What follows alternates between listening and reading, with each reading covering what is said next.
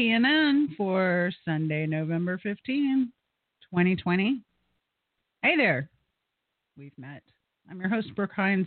Tonight, we're finally getting some clarity on the election. We've got some great analysis and a lot of conversation to uh, um, provide to the listener as a benefit of listening to the show. Uh, I've got a uh, chat with uh, Kartik Krishnaiyer uh, on uh, what his bottom line is. We talked for a long time. I might have to take some of that material and put it in an extra show, but uh, I wanted to give you his bottom line on uh, what he thinks went wrong in Florida because things went wrong in Florida. Uh, I'll be talking a little bit about that as well.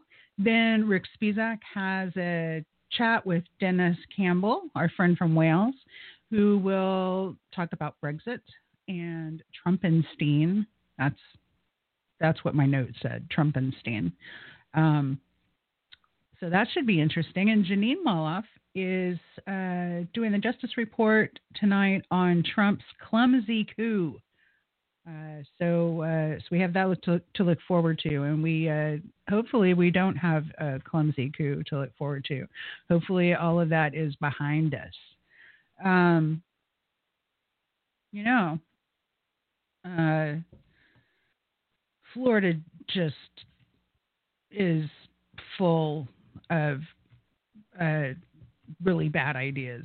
I mean, everybody knows that, everyone's aware of that. But when it comes to all things political, uh, it, it's it's especially bad. It's, it's bad for the Democrats. Uh, the Republicans are having a great time. Uh, so I want to dig in tonight. We're going to dig in in uh, in the beat. We're going to dig into what's going on in Florida. I'm going to share some articles with you, and uh, I'm going to drop some some some thoughts your way. So uh, here we go.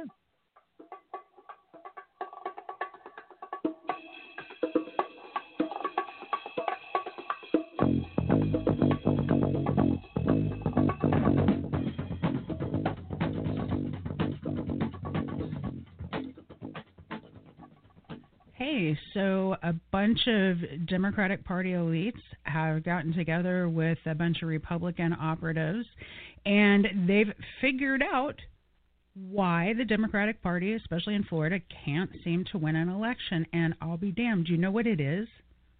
Who could have seen this coming? It's the voters. The voters who actually want Medicare for all, and they want the police to stop killing people for no reason in their beds when they're sleeping. It's these voters, these people who actually have needs and need the government to do things for them. They're the ones who are the problem. It has absolutely nothing to do with the consultants. It has nothing to do with an inept party machine. It has nothing to do with corruption. It's all about how the voters want the wrong stuff. Now, that is, of course, obviously not right. That is a, a obviously bullshit. However, that is the narrative that is emerging uh, nationwide, but especially in Florida. And uh, this article that I have in front of myself right here from the Palm Beach Post. Uh, here's what went wrong and why the Democrats need to switch strategies. This is an article by Wendy Rhodes in the Palm Beach Post where she has uh, talked to Rick Wilson, Republican political operative Rick Wilson, and uh, she's she's read a few Marco Rubio tweets, and from that, she now has the answer, and she's going to tell us the answer. And guess what? It's because you're all a bunch of socialists that want to defund the police. That is the problem.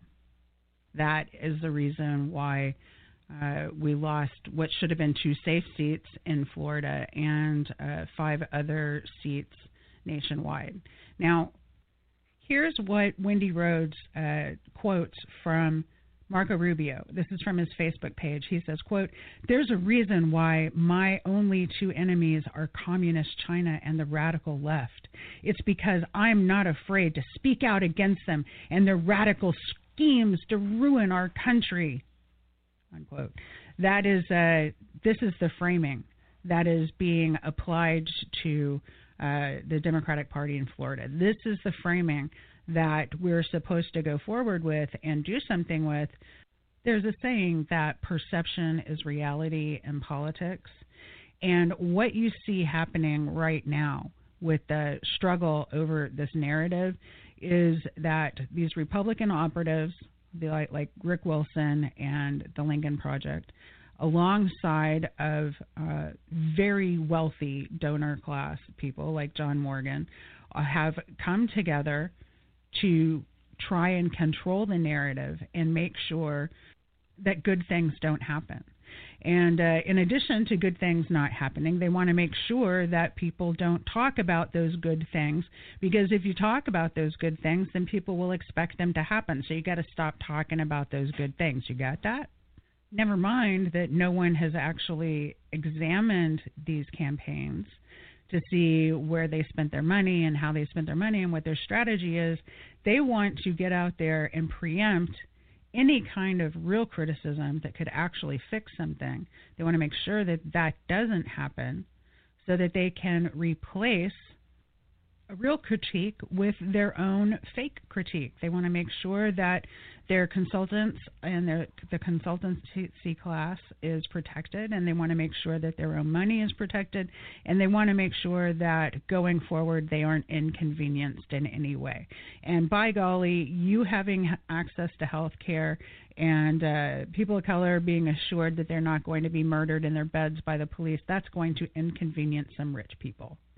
So they're putting forth this bullshit narrative that socialism which nobody ran on, and defunding the police, which nobody ran on, are the reasons why people lost uh, congressional seats.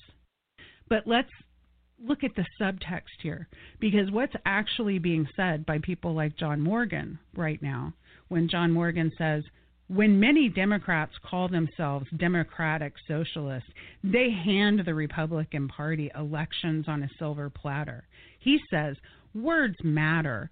There are words to use and words to lose. And then he says, try compassionate capitalist, hashtag for the people. Uh, he tags Wendy Rhodes, Florida, who wrote this article, and he also tags the Rick Wilson. So, John Morgan, in order not to hand the, the Republican Party uh, a, a win on a silver platter, is appealing to Democrats to embrace a Republican operative, Rick Wilson, uh, as as some kind of savior. Now that is freaking insane. I mean, essentially, he's saying that if Democrats want to win, they need to start listening to uh, Rick Wilson and Marco Rubio because they're the ones who are going to show us how to get through this. They're the ones who really care about whether or not Democrats win elections going forward. The subtext here is that uh, voters and uh, people on the ground, the rank and file voters, aren't allowed to have a point of view.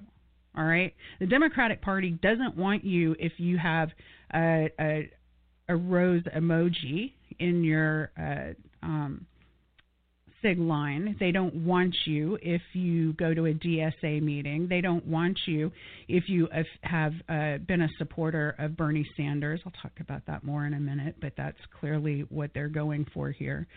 Um, they want to be able to pick and choose the voters who associate with the Democratic Party. And I would say to you that the, these losses that we've seen in 2020 are the result of the Democratic Party saying, we don't like you voters. We like these voters over here who are Republicans, and those are the people who we really want to come vote for us. And the rest of you guys who think that, uh, that that we should have a functioning healthcare system that, that where people can go to the doctor during a pandemic, or that uh, uh, people of color shouldn't be shot dead by the police for no reason in their front yards or sleeping in their beds. All of you people are the reason why we're losing. So we're just going to shut you up, and if you don't shut up, we're going to push you out and make sure that we are not associated with you in any way, shape, or form. That's what he's saying. He's saying it's the voters who are wrong. It's the rank and file who have needs for government to actually address the problems that we're dealing with. I mean, right now, especially if you live in Florida, if you're a working person, chances are you're working in uh, service industry. We do not have a a, a creative class here. We don't have a grand uh, managerial professional class. It just doesn't exist.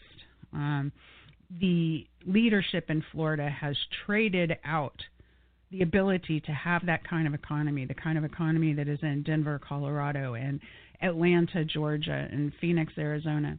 They've traded out the opportunity to have that kind of economy in in order to have all these low paying jobs. So in Florida, as we're being hit with this pandemic, we have an extraordinary and inordinate amount of people who are out of work and an unemployment system that is incapable of working. The unemployment system, money that people are owed when they're out of work because we've paid into unemployment insurance, you know, through our um, payroll deductions for years as workers. So we can't get what we're owed. And congressional Democrats have been unable and unwilling to stand up for us in Washington to get any kind of stimulus. Other countries, like like in Australia, people have been getting three thousand dollars a month, just flat, just three thousand dollars a month. Holy crap! Can you imagine if Americans had some sort of assistance? I mean, to the tune of three thousand dollars a month. Imagine if every family in the United States who's been suffering from losing their job and having people in the family who are sick and so on and so forth. Imagine if they had three thousand dollars a month in assistance so that they could pay their rent and buy food. It'd be a totally different ballgame we might even see small businesses like like restaurants survive this uh, uh, economic downturn because people will actually have money to be able to spend to get food to eat. But according to uh, rich guy John Morgan, it's you guys who want food on your table and you want to be able to pay your rent. You're the reason why the Democrats keep losing. It's your fault. So John Morgan was specifically speaking to the matter of Donna Shalala. It's very important that they are able to spin her loss to favor their interests. Because no one, not a single person in Florida, has mistaken Donna Shalala as any kind of socialist or any kind of person who gives any kind of shit about the movement for Black Lives. So I responded to John Morgan and I said, Well, since words matter, you should know that socialism, quote unquote, wasn't uttered once in her campaign. But you know what, what was? Conflict of interest.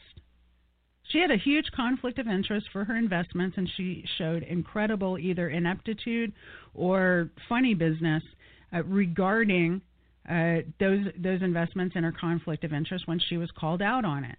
Now, the whole reason that that was an issue is because Nancy Pelosi appointed her to the Coronavirus Bailout Oversight Committee. I mean, the only reason she was appointed to that committee by Nancy Pelosi was because uh, it's a sure thing that Donna Shalala isn't going to rock anybody's boat by going after graft and corruption. If they cared about oversight, they would have put Katie Porter in that seat, the person who actually lobbied publicly for the position let me just add further too that uh, another set of words that wasn't uttered in Florida at all during this election cycle was uh, the environment and the Green New Deal. Now, John Morgan doesn't mention that, and Wendy Rhodes in this article doesn't mention that because uh, everybody knows, especially people who live in the coastal areas, know that uh, the environment is a wildly uh, popular issue because people are getting ready to be washed out of their coastal areas. So Donna Shalala uh, complains in this article. Her one of her quotes is this big complaint that uh, quote they beat us up on socialism and communism. It's it's like McCarthyism. It's absolutely vicious. And so you got to ask yourself, uh, if you're if you're complaining about getting beat up on socialism, and then you turn around and say that that's McCarthyism, then you need to go back and maybe remind yourself what McCarthyism was about. And you should really remind yourself what, what, what socialism actually is, because I don't think any of these dodo birds have any idea. Not John Morgan, not Wendy Rhodes, not Donna Shalala, definitely not Lois Frankel, uh, Nikki Fried. I mean, if uh, you know, Nikki Fried actually, and the and the Democratic Party in Florida refused to endorse, support, and campaign on the $15 minimum wage ballot measure, which won. Now that's the thing about Florida in this cycle is that we had this this ballot measure that's uh, um, very progressive that won the state.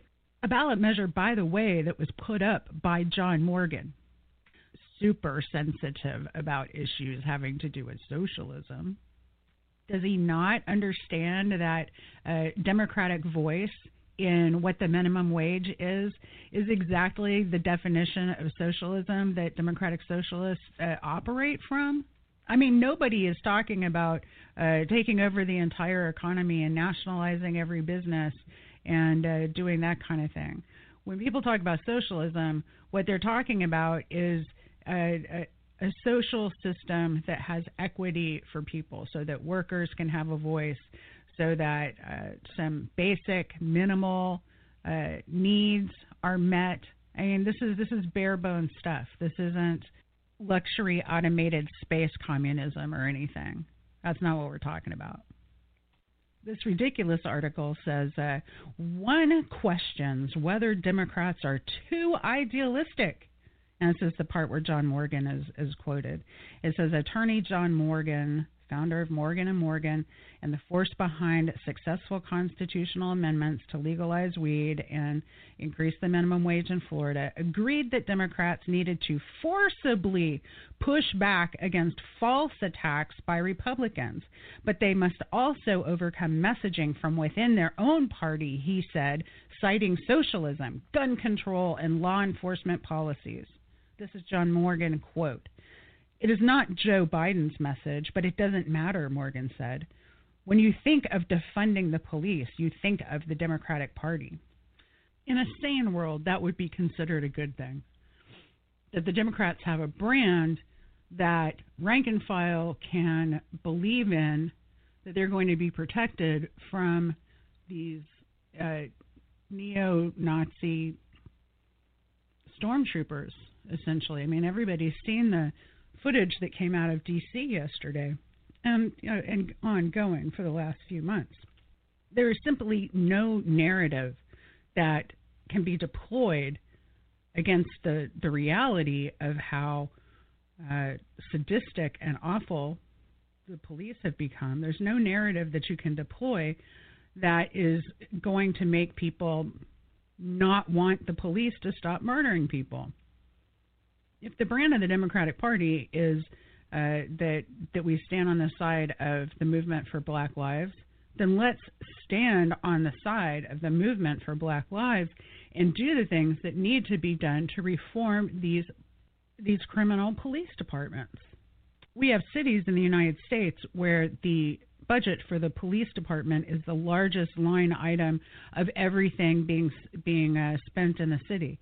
In Orlando, we're up over 40% of our uh, uh, budget is spent on the police. And we're not getting that value back. We're not we don't have a police force that we can depend on to keep us safe. Instead, we have a police force that most people are afraid of. That you just don't want to call them if you're having a problem uh, in your house because you don't know. You know, like let's say you call the police because uh, someone is having a mental health crisis, and you call the police and they come and you know shoot that family member. Well, that's not the outcome that anybody wanted when they called the police. Fixing these problems should be a priority. It should not be seen as a messaging problem. Continuing on with the article. He said voters see right through the unattainable promises of free health care and free tuition, and that that's why the Democratic Party is too idealistic. He says you have to promise something that's realistic. The Democratic Party's problem is they reach too high. So it's not the ineptitude of the party. It's it, it's not the corruption with the consultant class. It's not any fundamentals. It's it's that those voters want a bunch of stuff that they can't have. Because there's a bunch of rich guys sitting around smoking their cigars and uh, they're just not going to stand for people having health care or tuition or any of the stuff that they enjoyed as young people that was able to you know lift them into the middle class. They they want to make sure that that is not available to uh, young people now and let me just remind listeners that uh, state tuition used to be so low as to essentially be free, and in many states it was free and was designed that way. And also, healthcare has not always been this expensive. It, it's not always been this unattainable. It used to be that you could, uh, you know, have a healthcare crisis and you know, not go into bankruptcy. You know, so people uh, of the boomer generation and the greatest generation or whatever, people, older people, had massive economic advantages growing up that they want to make sure that younger people don't have access to. And I really don't understand like how anyone can be so selfish and can be so short-sighted I, I tend to think that what's going on here is people don't realize. I, I think that they, I, I'm very platonic on this. I think if people understood that tuition used to be free not too long ago, and if they understood that you know you used to be able to access health care uh, without having to uh, break the bank, uh, that, people would think differently. I, maybe I'm wrong about that. Maybe people are just deep down inside just really awful and you know want to make sure that their status is protected by uh, other people having uh, lesser status. Another gem in this story is where the author, the reporter, cites the Florida Democrats' 2019 white paper called Path to Power, the roadmap to winning in Florida. And that the goal was to flip the state blue by doing things like engaging minority communities, focusing on early outreach, and using locals instead of outsiders to head up the party's ground game. The writer says it didn't work. She doesn't say they didn't do it. She said it didn't work. But I'm telling you, the truth is, is they didn't do it. And anybody who's or you know seen anything happen politically in Florida for the last few years, and especially this last cycle, knows outside consultants have been running the board. There's five of them. Uh, I could name them off. There's uh, uh, Ashley Walker. There's Scott Arceneaux. There's Eric Johnson there's uh, Christian Ulvert, and there's Jackie Lee. There's five basic consultants that have been running the board in the state of Florida since forever. And they've been losing since forever. And maybe it's time for a change. Maybe the change is just accountability. Maybe it's just time to say, hey, look, uh, we see you, we know how you operate, and uh, we need to actually win some races, so we're going to do something different this time. So, when it comes to the basics, the uh, Florida Democratic Party uh, under Terrie Rizzo, uh, current state party chair, and uh, by and large, it, they they can't do the basics. Yeah. So so all of this talk about communism and uh, socialism and uh, uh, defunding the police, as if any of that played into any of these races, is just ludicrous. None of that, none of that happened. Now, Terrie Rizzo, the state chair of the party, is. Uh, I wouldn't be surprised if she didn't run for the the next cycle. You know, if she stepped down, that would actually be the right thing to do. Um, she might not do that. She might try to run again, but uh, rest assured, she's going to be challenged, and she's going to be challenged by some very angry people. Her quote in this article is remarkable. She says that um, she says that discord in our party does not lend itself to a winning coalition. What is she talking about? What is she talking about with discord within our party? Well, she's talking about lefty Bernie people. Uh, and in this way, her and John Morgan are singing from the same hymnal. Uh, to them, the problem with elections in Florida are because uh, there's something wrong with the voters and not because there's something wrong with the party. The people who run the party absolutely will not tolerate anybody um, to the left of Joe Biden. It's just it's not allowed. And if they get a sense that you're to the left of uh, you know what's acceptable, they make sure that you are alienated. You know, and don't think you can go running to a progressive caucus or you know any you know party affiliated you know progressive this and that because they're there to make sure that you stay on the straight and narrow as well.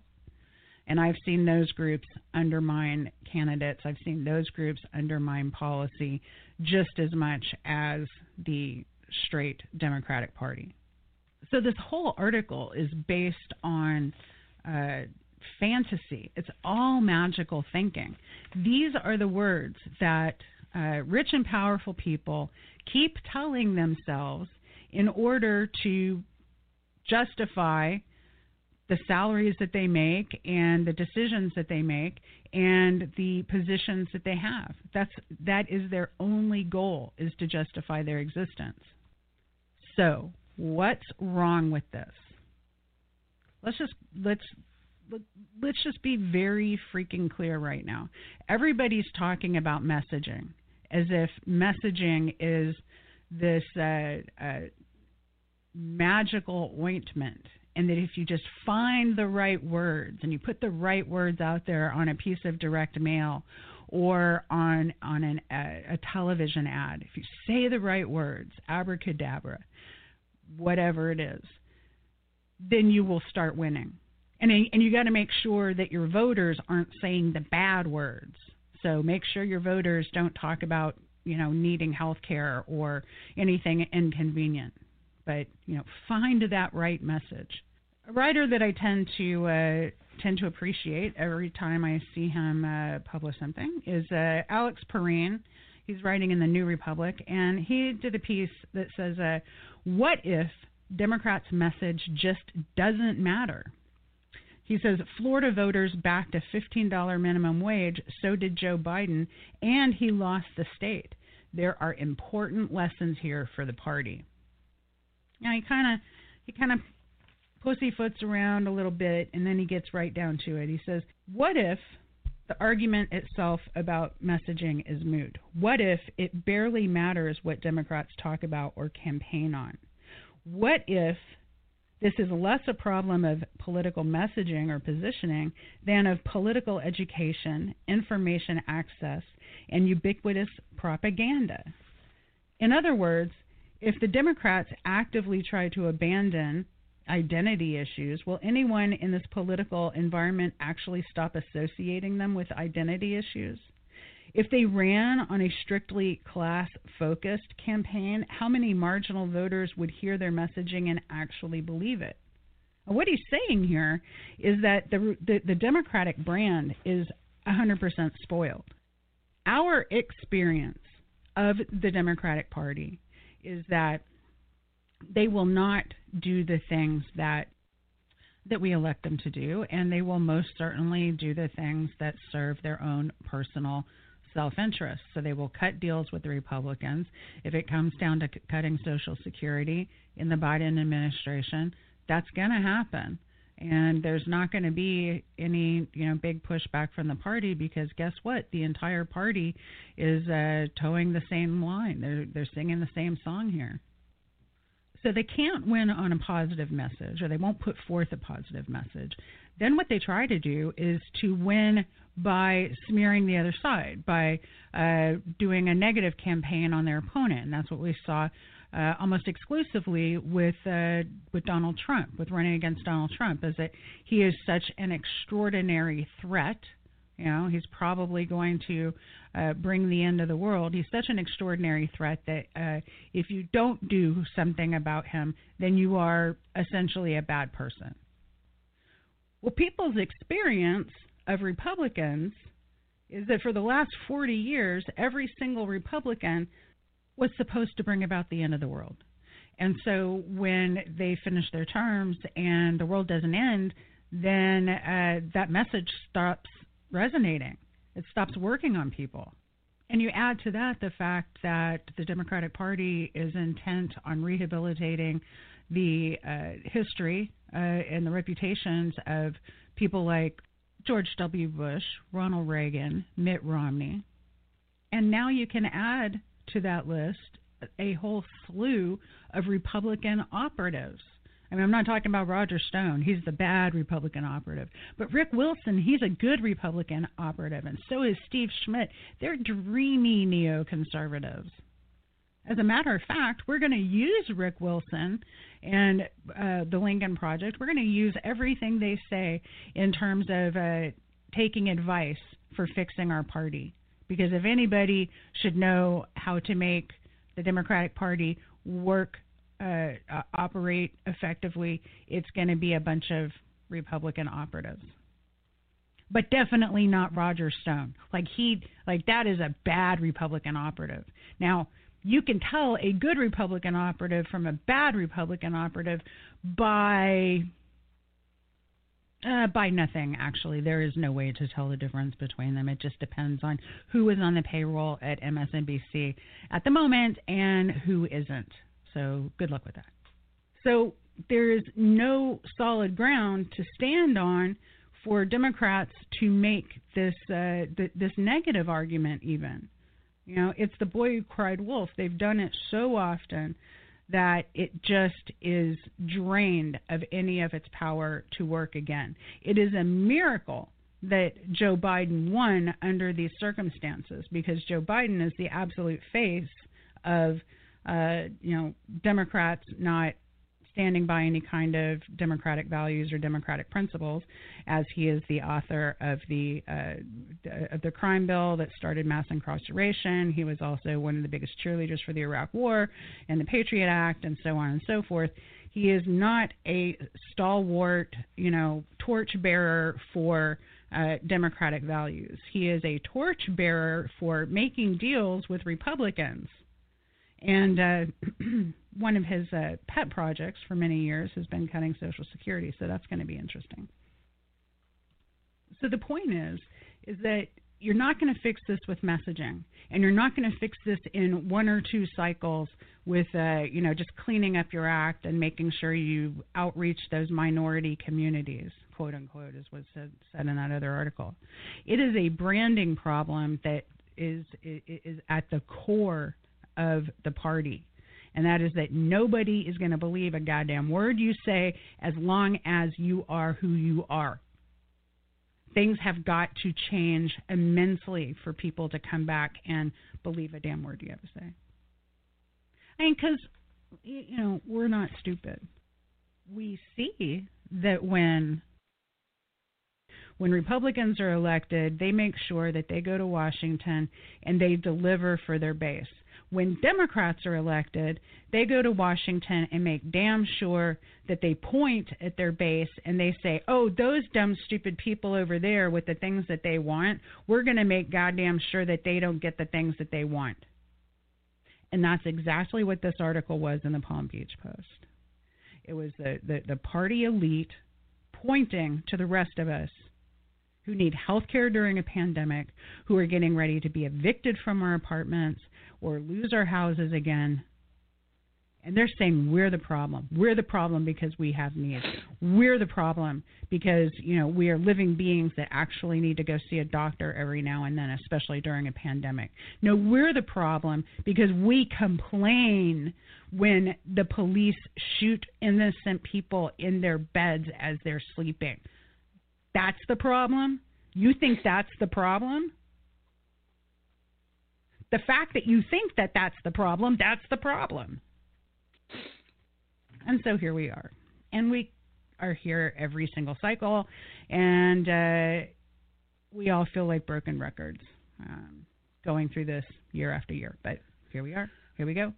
And uh, and I guarantee you, we will be right back here in four years having the exact same conversation. Definitely in two years after the midterms, because that's going to be a bloodbath. But um, yeah, things are not looking good for Democrats right now. Which uh, this isn't a partisan thing. What that means is that things aren't looking good for people. Things aren't looking good for you and me. I don't give a shit what happens to fucking John Morgan. He can go jump in a lake for all I care. Uh, he's got all the money in the world. He'll be fine. The rest of us are hurting, and uh, and uh, the next time one of these motherfuckers points at us and says that we're the problem for saying that uh, we need help, we need to look them square in the eye and put it right back on their plate and say, no, you're the problem. We're the voters. We're the ones who determine who wins and who loses you guys are the ones that need to change, not us.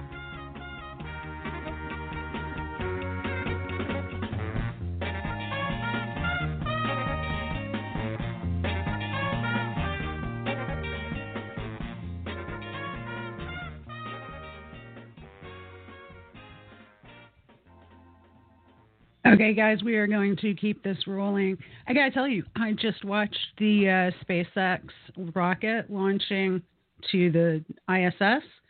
Saw it from my driveway. What a moment. So cool. Um,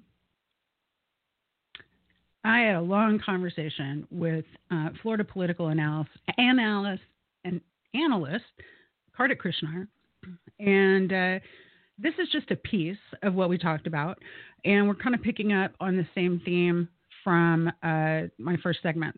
Uh, so where this is this is a kind of kind of midway. So I'm I'm, I'm going to drop you right into the conversation, and uh, we'll see you uh, at the top of the hour with uh, Rick and uh, Denis Campbell. So, Kartik, I want to get your thoughts on how much messaging wins elections. How, do you think that the Democrats are doing a good job with messaging? Do you think messaging matters? Uh, right now, it seems like there's a, a, push for more or a different kind of messaging. So I'm really curious what your thoughts are on this. There's a lack of trust in the Democratic Party because they are all things to all people, and they come up with this these boilerplate arguments and platitudes that they that they spit out uh, when they're talking about messaging. And the platitudes are always like, "We're going to do better for you on healthcare." Well, have they? Probably not. We're going to do better for you on education. Well, they really don't have control of that, but clearly this state is one of the worst states in education, which is part of the reason why I think there are other kind of structural reasons for why the state's becoming more Republican, and it's not necessarily all the fault of Democratic, the Democratic Party or Democratic elected officials. But the, the, the level of education is so bad in the state now that young professionals don't want to raise a family in Florida. So they opt to move to Georgia, and they're helping making that make that place more competitive. But there are unseen number of reasons why working class voters would not trust the Democratic Party, but would vote for a $15 minimum wage.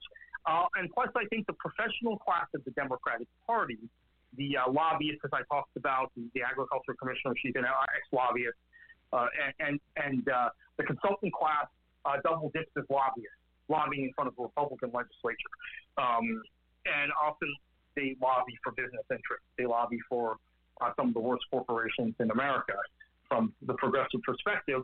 So when you when you consider this, I think you have to why so many people would vote for Donald Trump and then vote for the minimum wage increase. They think they think Trump is probably better for the working class than the Democrats are at this point. Whether that's true or not, because anytime I say this to a Democrat book, they get angry. Well, you know, he re you know he cut taxes for the rich and he's concerned about the stock market and all of this stuff. Okay, I get that. That's reality. But reality does isn't reality in the political world, in the campaign world. Perception is reality. And the perception is he's fighting harder for working class voters than Nancy Pelosi's. Bottom line. And Joe Biden, uh, despite Joe Biden's background as a really good, you know, fighter in the U.S. Senate, that was that was many years ago. Um, he, he's now tarred by association with the party led by Pelosi, who uh, failed to deliver on stimulus, who failed to deliver on um, on on uh, unemployment, who's failed to deliver on any number of things that in the middle of a global pandemic would have helped working families. Now, you could say it's not her fault, it's the fault of Mitch McConnell and Donald Trump. Okay, again, that might be reality legislatively, but that's not reality to the vote. Well, and I, I'm glad that this kind of wrapped back around to perception as reality in politics because I was just getting ready to bring up this fabulous article that Alex Pareene wrote in uh, New Republic and it's called What If Democrats' Message Just Doesn't Matter? And his thesis here, in this vein of perception as reality, he says that people's experience is what drives their beliefs in politics. And so when it comes to the Republicans, if our message is uh, the Republicans are uh, what the, the, there's at least three of the four horsemen of the apocalypse. And that's the message that we always have. The experience people have is that Republicans get elected and the end of the world doesn't come. Over and over and over again, the end of the world doesn't come. And so sooner or later, that message is uh, um, stripped of its uh, effectiveness. Now, I think it worked somewhat on Trump, but not incredibly, I mean, this was a close election, and Trump won more women voters and more uh, uh, Republican men, and you know he he outperformed in places that he shouldn't have. So party elites want us to believe that the reason why Trump won is because people are talking about socialism. So the fix to that for party elites is messaging. You know, we want the voters to shut up and we want our messages to get across, whatever those may be. And here comes Alex Pareene and he says, hey, what if this argument is moot about ideology? What if it barely matters what Democrats talk about or campaign on? What if this is less a problem of political messaging or positioning than of political education, information access, and ubiquitous propaganda? Um, and then he goes into the experience stuff. And so when you start to think about the experience of the Democrats contrasted with the Republicans, if the Republicans are supposed to be the bringers of the apocalypse, the Republicans or the Democrats are supposed to uh, come along and do great things for people. And if the Democrats never deliver on that, like the ACA didn't deliver really great things. You know, I mean, it's great people can be on until they're 26, but when you have to buy on the market yourself and all you can afford is a bronze plan that really doesn't cover anything, then you're sort of like, well, that didn't do me any good. I don't really care if it stays or goes, whatever. Your experience of the brand is that it doesn't work for you. And what, what they say that they stand for, what Democrats say they stand for, they don't actually fight for any of that stuff. So we so we have these these experiences that are vastly different than uh, than the messages that, that get put out by by the Democratic Party specifically. Yeah, and uh, have we all survived? Um, we may we may have our ideology, and we may we may feel uh, our pet our pet projects and the things we, we care about aren't being tended to. But have we all survived Rick Scott's governorship? Yeah, we've all survived Rick Scott's governorship. We're all still here. I, I think a lot of people thought maybe uh, uh, the way the Democrats ran against Scott, we'd all be dead by 2018 if he got reelected. Well, that didn't happen, right? And, and it's the same thing can be said for George W. Bush. I mean, I, that was the, the striking thing to me was that when Jeb Bush got reelected in 2002, I thought, yeah, what? Will, will we even still be here in 2006 to fight another governor's race? Well, it turns out we were.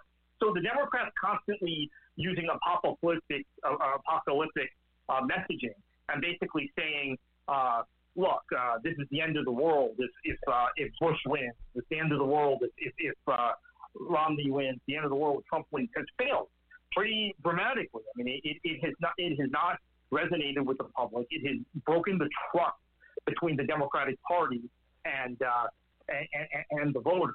This having been said, coronavirus may have been the thing that changes that long term. Um, because let's see, I, I, I think there is a um, there is a, a, a, a, set of people. It might be a small subset, but it also might be a subset on the margins that allowed Biden to win in Michigan uh, as comfortably as he did, as it turns out, and win in Pennsylvania, win in Wisconsin, the places we're talking about, win in Georgia. Uh, Georgia has been actually the Atlanta area has been pretty hard hit by coronavirus, and uh, Brian Kemp, the governor, opened up before any other governor did in the country, reopened. So that that might have played a factor there. Maybe coronavirus is the first time uh, people turn around and say, you know what, we voted for Trump or Trump got elected. The Democrats said we wouldn't survive the four years. My, my golly, my gosh, I, I got sick. Uh, my uh, my grandmother died. My uncle died. My aunt is, is, is sick and has permanent damage. So COVID might have been the the game changer on that, but it's maybe also one one off, right? We're not going to have global pandemics every two or three years, uh, and there is, I, I think, the, the key dividing line book between people who voted for Biden and people who voted for Trump was this issue. I, I think it's almost, I looked at the exit polling and, and it was like, I think if you think coronavirus is a serious issue, I didn't look at the national exit polls. I went kind of state by state, but in a lot of states it was, you think coronavirus is, is a serious issue and it would be whatever, 20, 25% of the electorate. Uh, do you think it's the most important issue right now, et cetera? And the vote would be like 90 to 10 for Biden. Uh, uh, and then those who didn't think it was an important issue or thought it was overblown, the media had overhyped it, it was like 95 to 5 for Trump. And these numbers were not, normally in exit polling, you see numbers which are like 67 33, uh, 65 35, and you think, oh, yeah, that shows a trend, right? 65% of the people who thought this was an issue um, voted for. Uh, voted for, for this one and, and, and uh, et. So basically, per the exit polling data, if people were voting based on the economy, it was almost, and the Democrats don't want to hear this, but this goes back to their lack of trust among working class voters. Again, looking at swing states, I have not looked at national exit polling. I have not picked up exit polling in California or New York or, or Texas, right? These states that go safely to one party or another. Um, but um, the economic, if you were concerned about the economy, eight out eight times out of ten, at least you were voting for Trump. And if you were concerned about coronavirus, nine times out of 10, you were voting for Biden. So um, that just reinforces a polarized nation and uh, apocalyptic uh, pronouncements by the Democrats don't impact those people who don't think coronavirus is serious. And coronavirus, the people who don't think coronavirus is serious, if you take the, the, the 20 or 25 percent, whatever, of some of these states that voted with that as the number one issue and went nine, nine to one for Biden. You take that, and those people, most of those people probably would have voted Democratic anyway. But if you take that out of the, the overall pie, people who don't think the world's coming to an end, Trump wins overwhelmingly in most of these places. So, um, yeah, that messaging has not worked. And um, even when we have a global pandemic, which by I think any objective standard we can say this this president has not only botched it, but has made the United States look like a third world country. Has made the United States look no different than the developing countries of Africa or, or America. Uh, and I say that in all in all spirit of what I'm uh, of, of, of, of you know supporting those countries in their development and their growth. I'm not trying to insult those countries, but uh, basically, the United States does not look like a Western country in how it's handled this pandemic. Uh, it, it, it has handled it so badly to the point that the rest of the West wants nothing to do with the United States. Yet, Trump, in spite of that, won 72 million votes for president.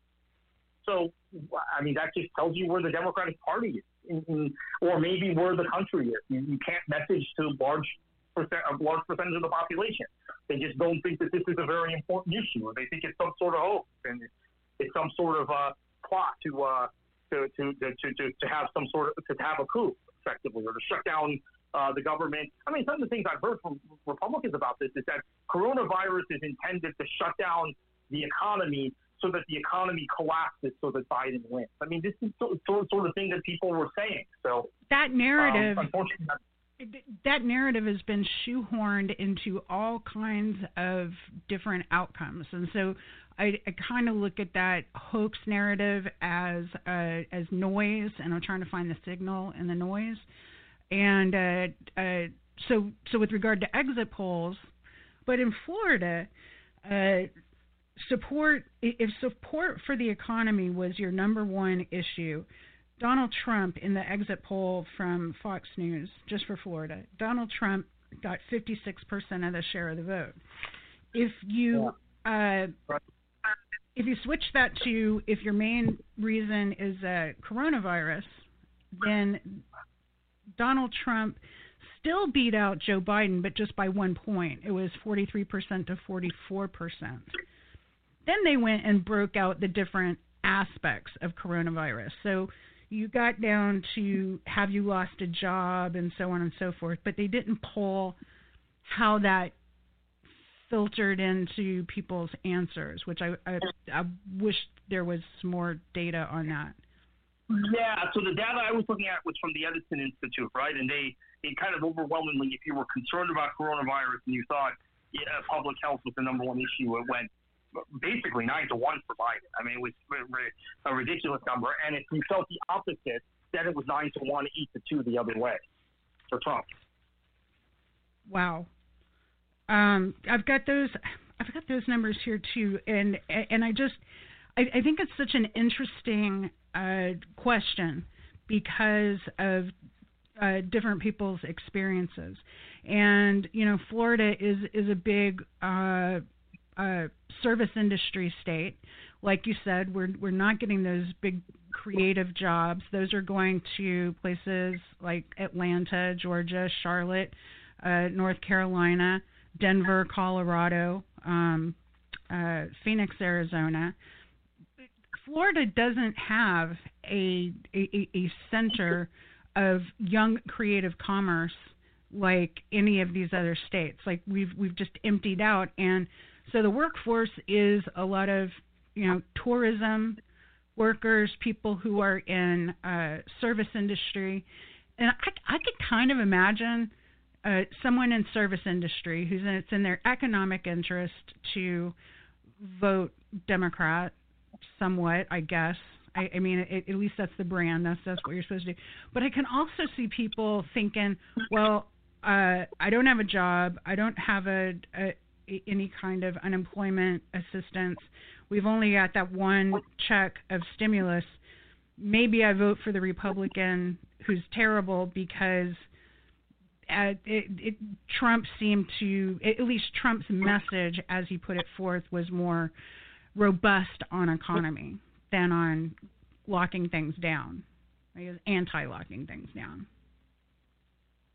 Just spitballing, by the way. Yeah. Like, like I'm not attached to that.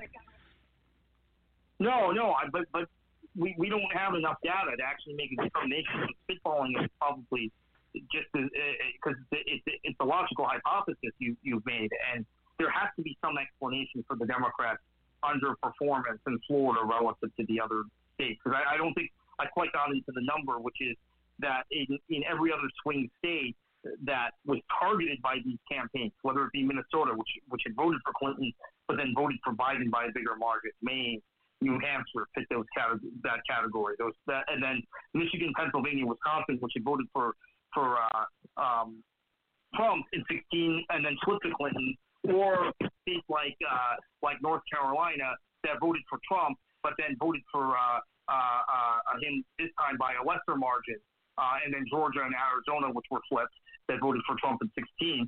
The only state that was targeted heavily by both campaigns and a lot of money was spent in, which moved further towards the Republicans six, from 16 to 20, was Florida. And it was a substantial move. It was a move where, as I said, Hillary Clinton lost the state by 116,000 votes, and Joe Biden, I don't have the numbers in front of me, but it's at least 400,000. I want to say it might be 4, 425. So basically lost the state by 300,000 more votes, uh, which translates to uh, about a, a 1.5%. Uh, sorry, about 2.5% more he lost the state by. So Hillary Clinton lost by 1.2%, and uh, Biden lost by like 3.5 percent, which uh, also is the uh, is the most decisive victory at the top of the ticket for Republicans uh, in this state since uh, 2004, the presidential election. Um, the, uh, the Kerry versus Bush. 2006, the U.S. Senate race was top of the ticket. The Democrats won that. 2008, uh, Obama won Florida. 2010, uh, okay, so 2010, I guess the Senate race was top of the ticket, but Marco Rubio won Florida, won won in the three-way race with less than 50 percent of the vote. So this is the uh, the 50 51 point whatever that um, Trump got is the highest percentage a Republican has gotten at the top of the ticket in Florida in 16 years. As much as we think Republicans keep winning in Florida, they have not won with this percentage of the vote in 16 years. Uh, let's not forget Rick Scott won by 0.6 uh, percent or not even that 0.4 percent against Bill Nelson uh, last time. Uh, in 2014, uh, the, he won by less than a percentage point over over uh, uh, Crist. And uh, 2012, Obama won the state. So this is a very bad thing when you compare Florida to the rest of the nation. We just went through why we think the Democrats have problems nationally, why uh, uh, Trump, uh, why the uh, why the Republicans did so well in the U.S. Senate and, and U.S. House races, uh, and Biden uh, just got by, scraped by in a couple of states. Uh, Georgia, Arizona, those two, and Nevada were particularly close. Those three states, uh, and Wisconsin. Those four states were all very close. Um, kind of like the 1960 election when John Kennedy won the election, but New Jersey, Missouri, Texas, and Illinois were all razor thin margins. Same thing for Biden in the four states I mentioned, although they're smaller states than um, than Texas and Illinois in those states, two are two of the larger states. But um, but he still performed better in 2020 than Clinton did in 2016 in all the states we talked about, except for Florida, where they're where this was is the high water mark for the Republicans in the last 16 years. So th- that cannot be um, underplayed. I know people from Florida don't want to talk about that. Um, they want to uh, dispute that sort of uh, narrative or that sort of conversation. Now we can dig dig deeper once we have all the data, Brook, as we talked about, mm-hmm. and, and and it's reasons. Right now we're spitballing a lot, but the the, the, the fact remains, um, as a nation as a whole, at, at the presidential level, swung towards the Democrats by uh, what, what did Hillary Clinton get? 48% of the national popular vote, right? Biden is up at about 51, close like 50.9. So swung by three points towards the Democrats. Florida has swung two and a half points the other way. You, so that that that's indisputable. That that whatever the cause of that, that has happened. So that's the bottom line. Well, and you know, we okay. So so we moved from execution versus ideology to sociology versus ideology versus execution. We, you know, kind of added the demographics and talked about uh, creative centers like Atlanta or Denver. Uh, we would be remiss not to have a discussion about uh, the Latino vote because I was led to believe a few years ago that there was this thing called the Rising American Electorate that was really hot in Florida. Like it was the thing, and Florida was going to be blue forever because if you just give it five, seven, ten years, there would be so many progressive Latino voters in Florida that we would look like a, a, a northeastern state. So, what happened with the Latino vote? And they said the same thing about Texas. I still remember the emerging Democratic majority, Ruy Teixeira, and uh, I forgot his co-author, that basically uh, talked about how Texas was going to flip uh, in, in, in the near future because of, this, this Latino vote and uh, creative class around Austin and Dallas, which, by the way, the creative class around Austin and Dallas have, have helped uh, cut the margins for Democrats. And Beto O'Rourke almost won that Senate race two years ago. But the Democrats still haven't carried Texas in a presidential race. They still haven't won statewide in election in Texas since 1998, uh, uh, since Bob Bullock. Oh no, excuse me. Uh, I, I don't think they. I don't think they won the lieutenant governorship. I don't think they won a statewide race in Texas since '94. Uh, the, the unless they won like a railroad commission or something. So, uh, and in Florida, it, it has gone the other way, right? We were we were led to believe after the 2012 election, which we talked about, Miami-Dade County went 62 percent for Barack Obama, launching on the backs of Latino votes uh, younger Latino voters, that effectively Florida was going to be in the blue column forever. Now, the last four elections, you've, you've progressively gotten worse in this state. Because keep in mind, in 2018, for as close as Florida was, it was a, a Democratic year. So Florida performed significantly worse than the rest of the country in 2018. So you're now talking about a situation where the Democrats uh, counted on a constituency. They saw to a large extent this constituency as a monolithic constituency. They felt like all they needed to do was, was turn them out. The Republicans wisely said, Let, let's try and cut margins in those communities.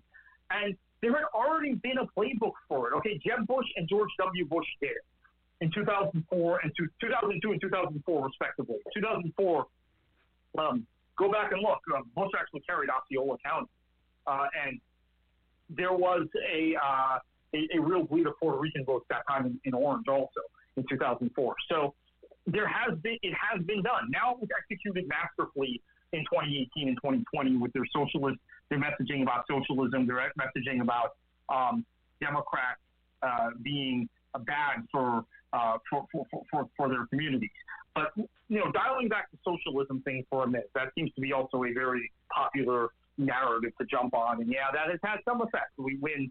Joe Biden had a much more liberal voting record on, well, I don't know what term you use, more left voting record on foreign policy than uh, when he was a U.S. senator than Hillary Clinton did when she was a U.S. senator. So um, it was easier to pin it on Biden than it was on Clinton four years ago, and that's why part of the reason it worked better against Biden. But take that out of the equation for a minute. Let's talk about the fact that Rick Scott has learned to speak Spanish to a certain extent. You know, whether Spanish is good or not, uh, that's not for me to decide. But he's learned to speak Spanish.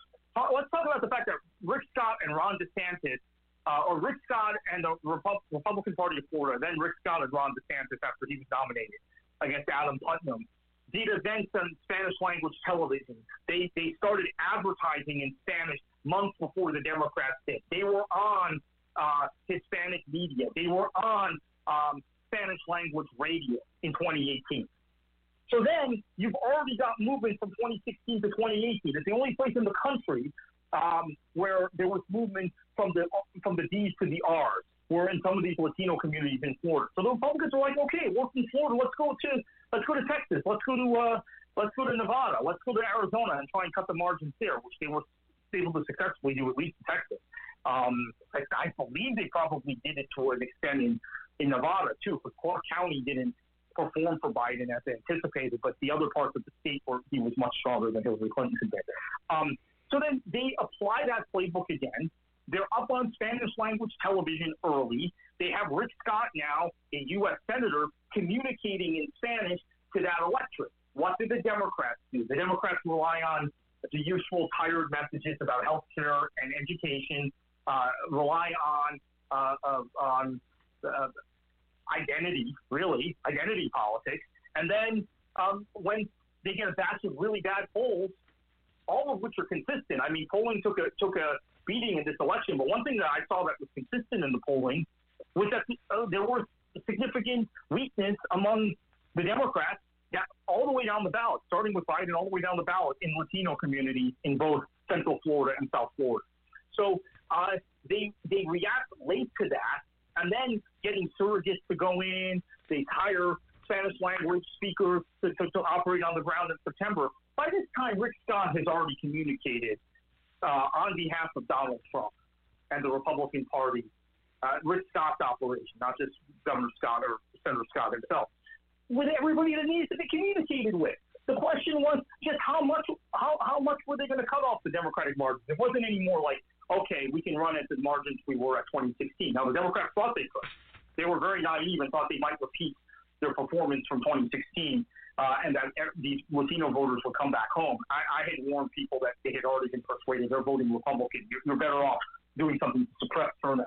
Uh, we let them turn out and vote for, for, for Trump. But uh, no one listened to me, and this is what happened. So it is a systematic, long-term effort by the Republican Party, led by Rick Scott, who I can't stand ideologically, but I have to give him a lot of credit for his political acumen, to realize after 2016, oh wow, we need to we, we, we need to cut into that vote because otherwise, what you said every group has said for you for the last 10 years was going to happen.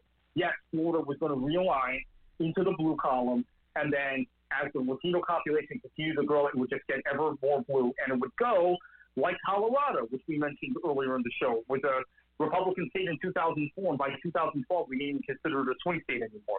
Nevada, um, I guess it's still considered a swing state, but the Democrats keep winning it, so it may be off the table. Since California, we saw how California realigned when the Latino vote uh, pushed that from a uh, a state that had voted Republican seven successive times for successive times for president from 68 to 88.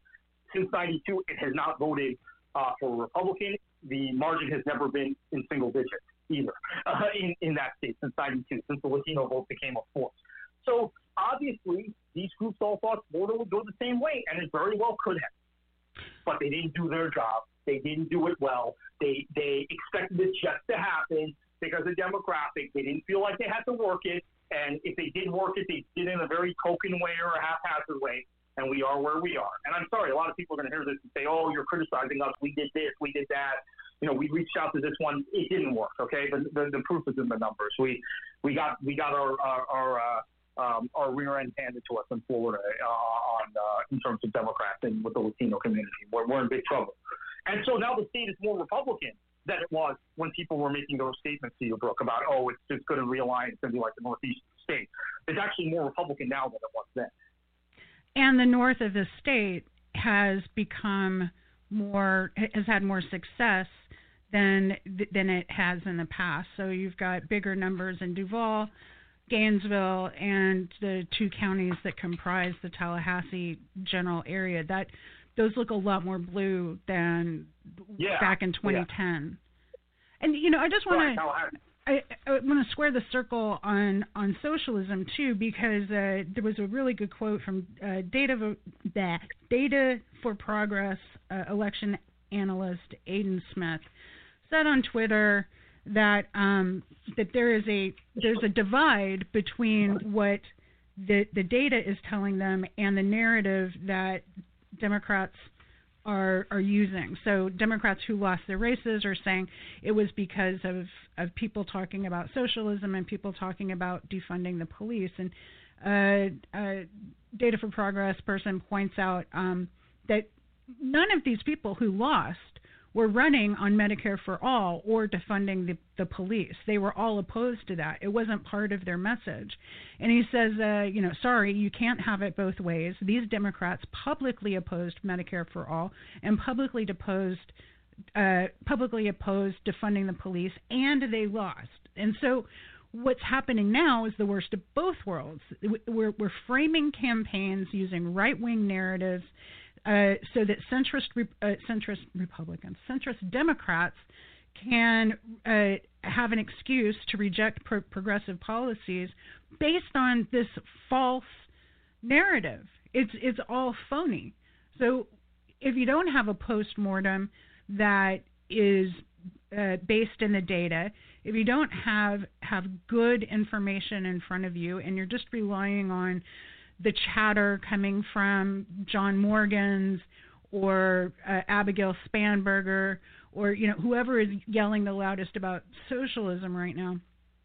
Uh, if you depend on that and it's wrong, which it seems to be, then we're going to make decisions going forward that don't improve things in the party. And of course, this feels really tiring talking about because we've been talking about this for 10 years. It happens every single cycle, at least in Florida, where uh, the the postmortem either doesn't happen or the wrong uh, problems are identified, and and either way, nothing is ever done. Either way, nothing ever changes.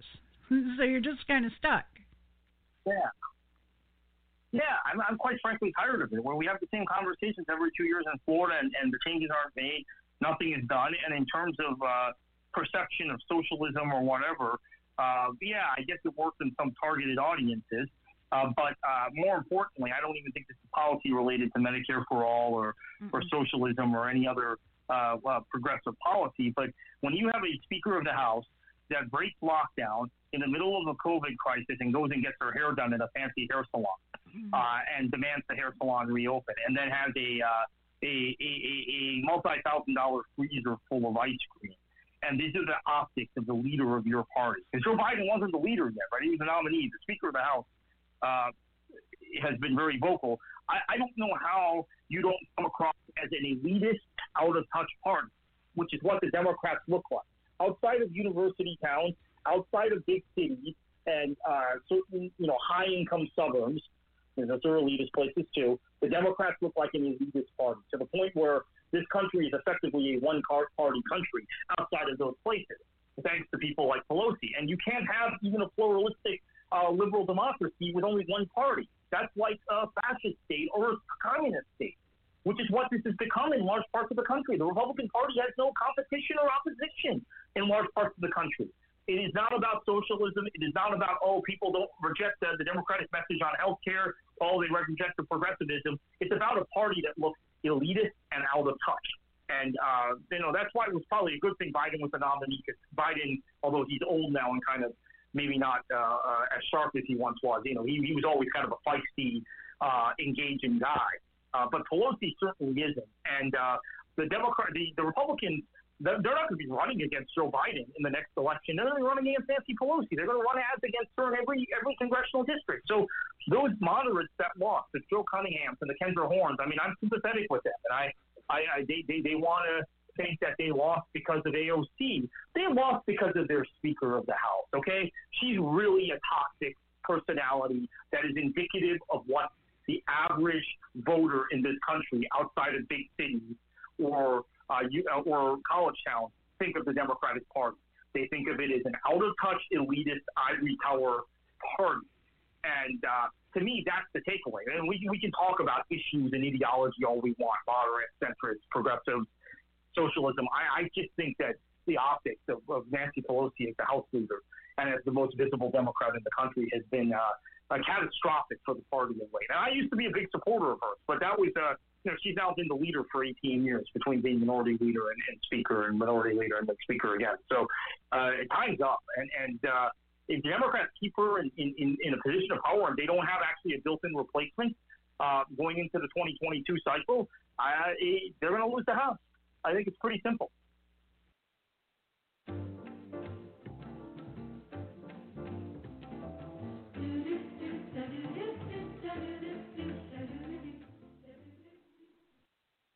And that's Kartik Krishnaiyer dropping some big truth bombs for you. Right now, we got Denis Campbell and Rick Spisak in. Uh, ladies and gentlemen, I'd like to introduce Mr. Denis Campbell, uh, international author, commentator, and journalist.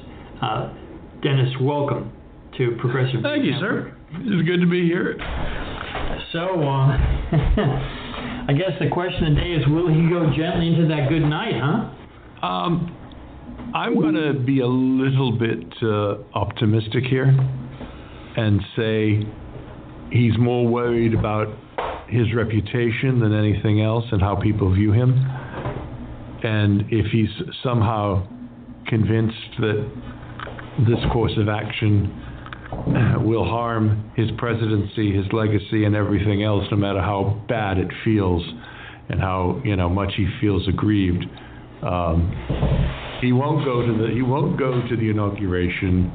You know, he won't be gracious like Obama was and say, "Come on over and let's start." But he will go quietly, and I think that's about the best we can hope for with this asshole. I I I, I absolutely hope you're right, brother. I absolutely hope you're right. I. Yeah. I'm afraid I mean, Biden's, Biden's remarks this week were such in which he said, you know, uh, you know, the government knows how to deal with trespassers.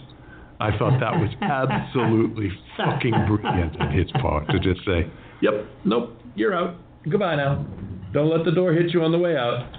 How's the lockdown going? Uh, I know Boris and the boys have uh, upped the ante on that. Uh, do you have the degree of idiocy and, and obfuscation that we have over here? I mean, I was told the other day by a, a local vendor, you know, we got into our new house and we were hiring trash service. Hmm. and uh, when we brought this gentleman into our house to sign the contract, he's he looks at the two of us wearing masks and he says, "Well, you know, come election day, uh, you won't need those anymore because all that talk about viruses will be over." And my wife and Idiots. I thought, you know, we're not going to argue with the guy. I mean, if he's that Stupid? Uh, that uh, that I don't know what insensitive, stupid, whatever you want to call it. Brainwashed? Part of the cult? Yeah, brainwashed. so so we just nodded, and he said, "Because you see," and this is where it got really funny. He says, "You see, I don't believe in any of that virus stuff. I'm not a socialist.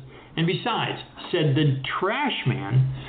Besides, he said, "if I ever become a millionaire, I don't want anybody messing with my money." Well, I tell you what, Mister 55-year-old trash collector the chances of you having that problem are mighty slim. And I, I never thought I would hear a grown up person actually make that argument that they're so in danger of becoming a millionaire that they're worried about their tax portfolio. The stupid is strong. And it, it just, it used to amaze me, but it doesn't anymore. Uh, Laura Ingraham gave a hint last night that he's not going to win. she suggested that Trump may lose, and uh, he said if, if and when it's time to accept an unfavorable outcome, we hope it never comes, President Trump needs to do it with the same grace and composure he demonstrated at that town hall with Savannah Guthrie. I'm thinking, okay. The only reason he showed grace and composure was because she had a mute button and she'd shut his ass off if he got too far out of line.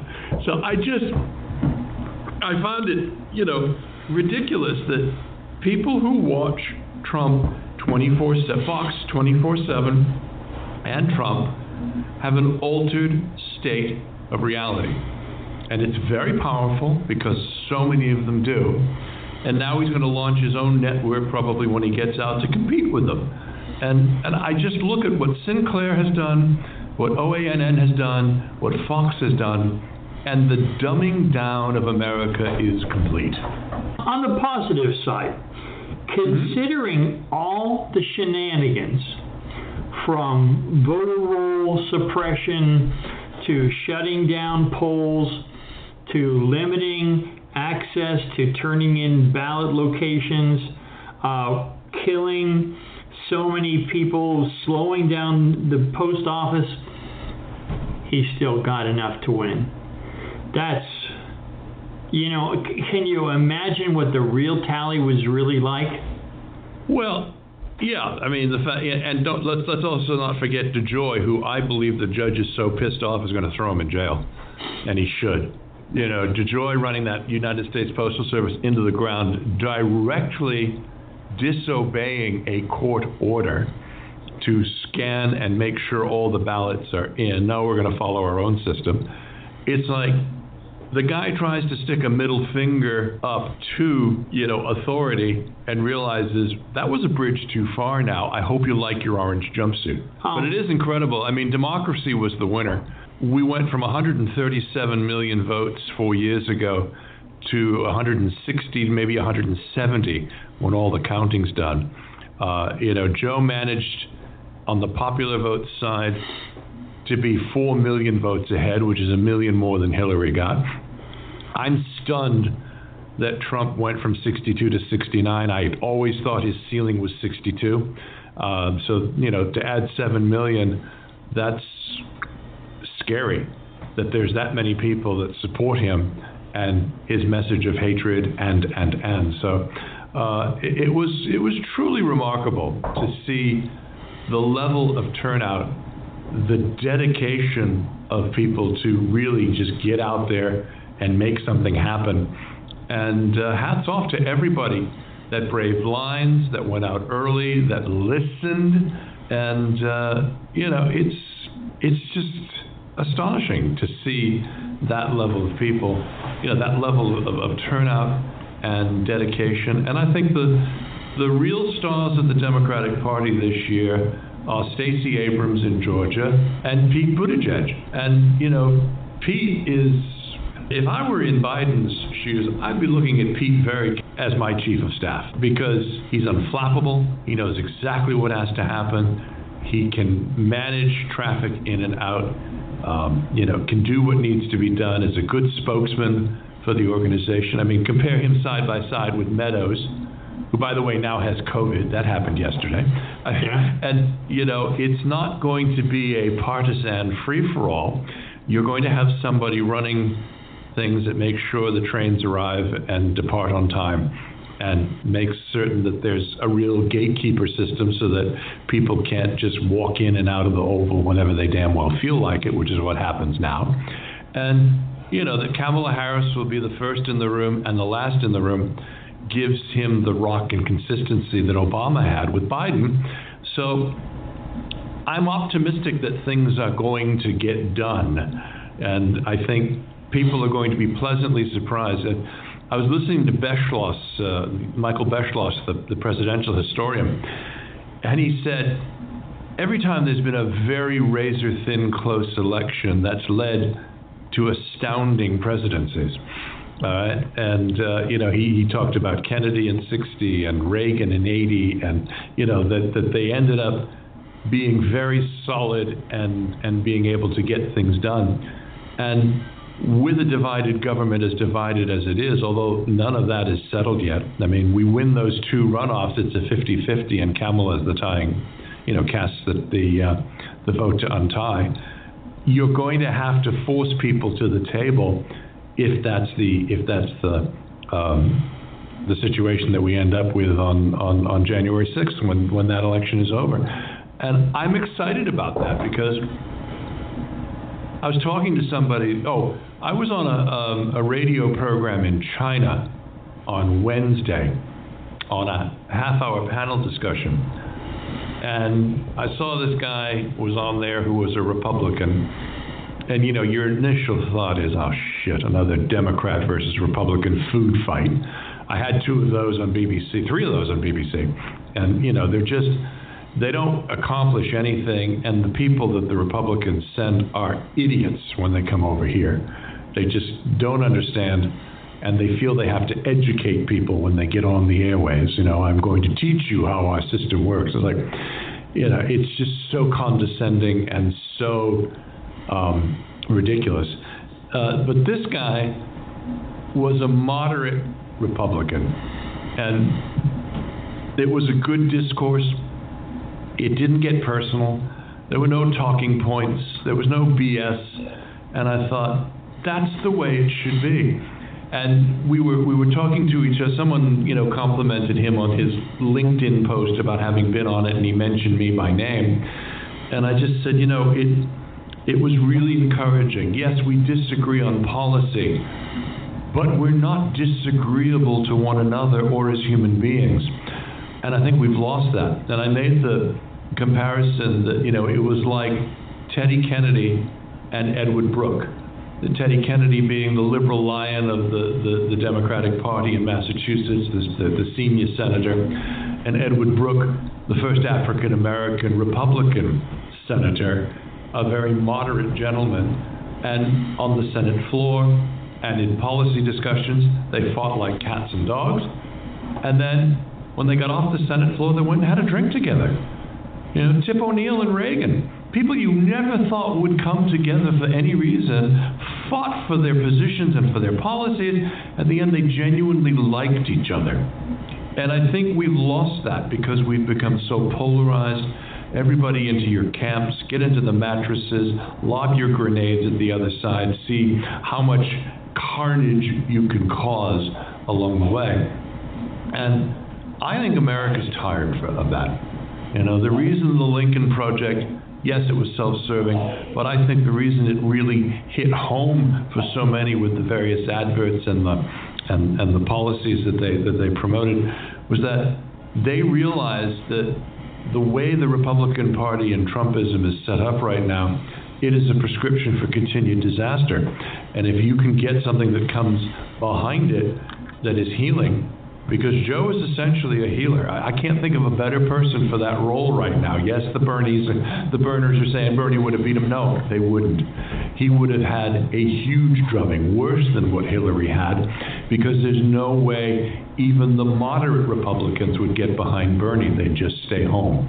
You know what I mean? And I just thought it'd be nice to see if we could get Bernie into the cabinet It'd be nice to see if we could see some of those ideas come through in the various other departments. I'd love to see a cabinet that looks more like America today, not a group of white men or rich and privileged white women, and uh, and improve from there. I mean, I was, one of the guys on one of the BBC interviews. His last question was, "Well, Joe Biden has said he's only going to run for one term, and would you support Kamala Harris in 2024?" And I said, well, first of all, it's news to me. I've not heard him say he's only going to run for one term. And secondly, can we get through this election first before we start worrying about what may or may not happen in 2024? I mean, I'm really tired of the perpetual campaign that starts on the 21st of January. It ha- I mean, Trump literally filed for re-election on the first day of his term in office, and I thought that's absurd. You, you, you need a couple of years under your belt to then be able to make an announcement. And, you know, he's been running a perpetual campaign because he likes his rallies. Let me ask you to turn to Europe for a second. The Brexit deal is supposed to be finalized uh, early next year, correct? It's supposed to be finalized now. Goes into effect January 1. Yeah, that's what I meant. Um, Where is it going? I, I don't hear anything it's not going anywhere. It's not going anywhere. We're going to crash out. It's going to be a horrible situation. You know, I've, I've noticed something with both Tories and Republicans. They can't govern. They can't do anything that's important. All they can do is stand up and make demagogic speeches that, you know, attack, attack, attack, attack. But when it comes to actually putting policy together and doing something, they can't do it. I mean, I look at the last four years in your country, my country, and you know, and I think, my God, what has been accomplished? Nothing. The economy is crashing, COVID is out of control, and I think they're just letting it happen because they don't know how to do it. And we have much of the same going on over here. I mean, they finally on Tuesday started a month long lockdown. We're supposed to come out of lockdown on Monday, the 9th. I don't understand, and I can't see that happening because numbers are still going through the roof. You know, I got into our supermarket, Tesco, and people were acting like idiots. And you'd never know based on their behavior that we're in one of the highest percentage areas there in Bridgend. People aren't social distancing, they're running all over the store, they don't give a crap who's in their way or what.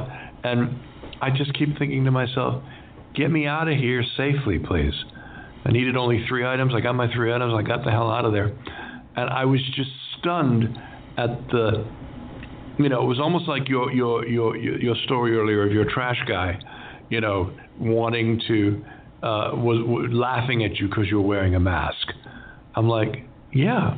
I mean, I don't go anywhere without this thing. Okay. I mean, it's always on. I mean, I sometimes put it on as soon as I head out the door to get in the car, even though I'm going to be driving by myself, because I just I feel safer. Our numbers, even after a two-week lockdown here, are still too high, and it should be extended, and it should be on the same timetable as England. But all right, folks, I just realized that I played the Denis Campbell from last week instead of the Denis Campbell from this week, so I apologize. We are going to have to do an extra. Uh, episode so that we can play this week's Denis Campbell episode instead of a repeat of last week's. They're just right next to each other in the queue. Totally apologize.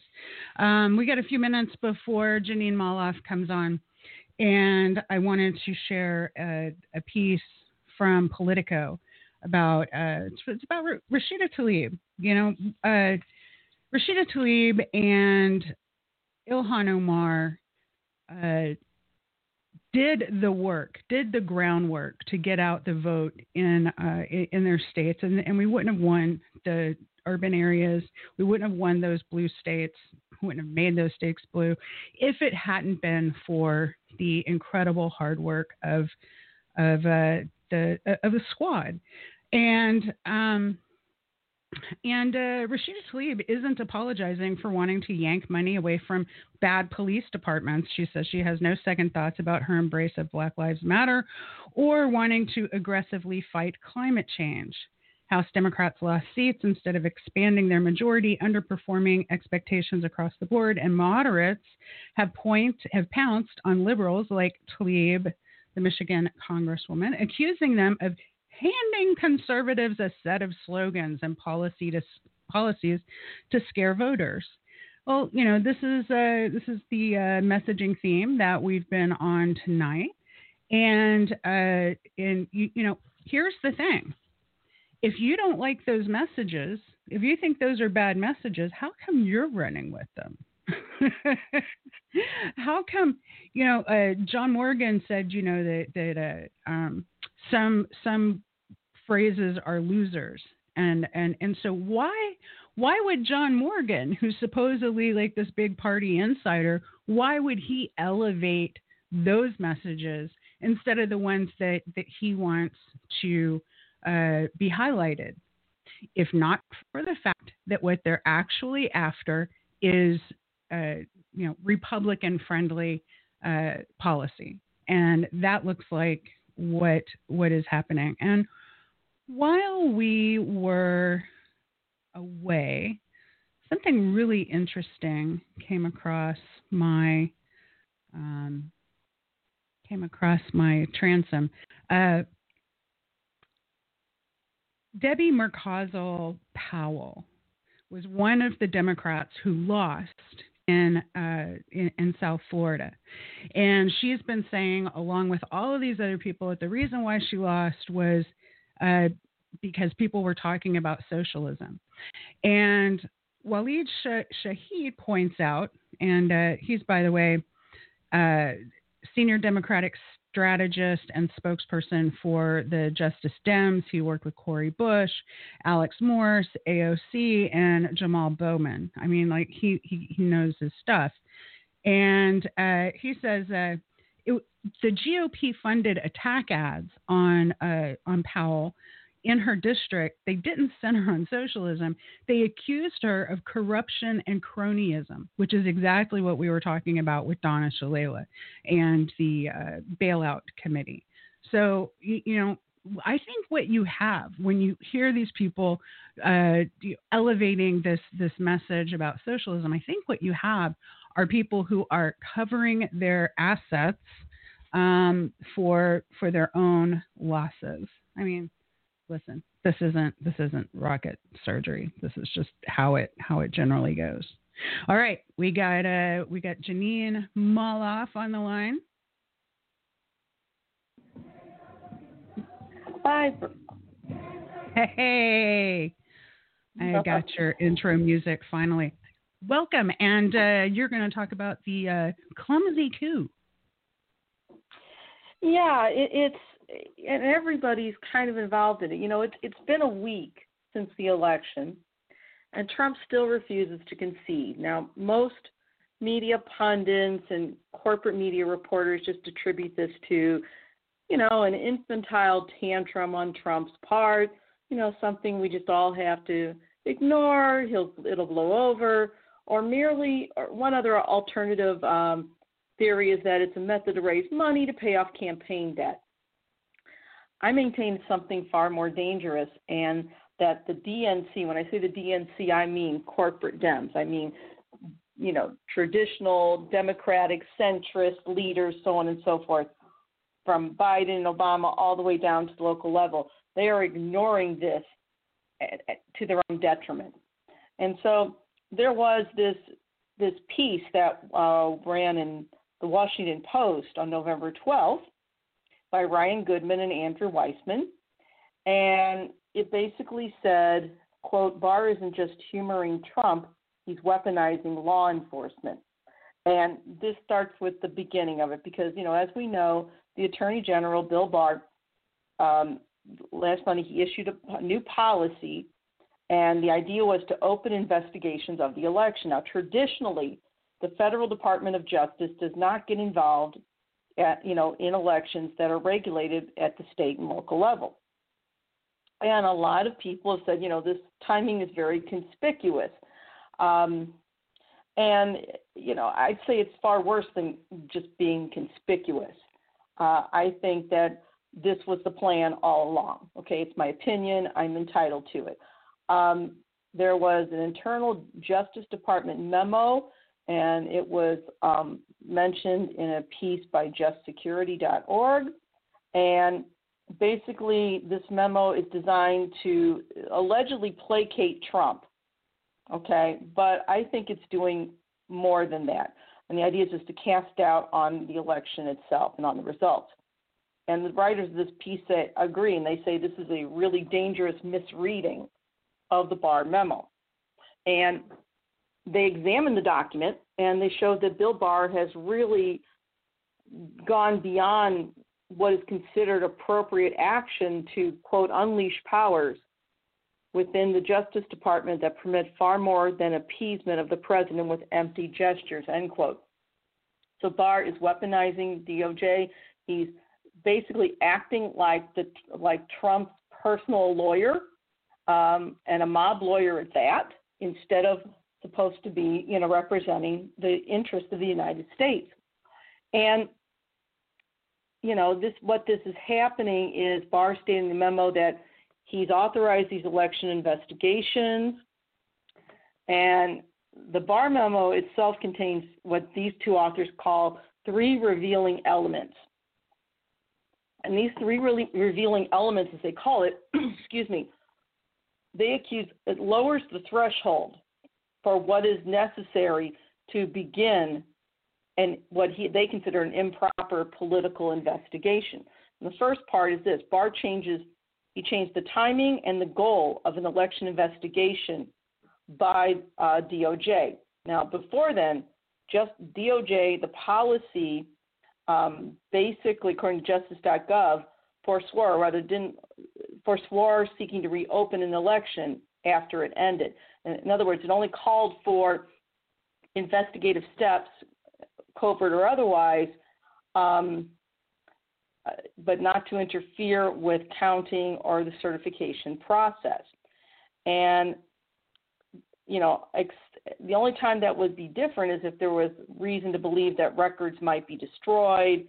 Um, but the department was supposed to avoid any outward steps until, quote, the election to which they pertain had been certified and the time for contesting the election results had expired. So the first part of that is that you were supposed to wait to reopen an election after it ended.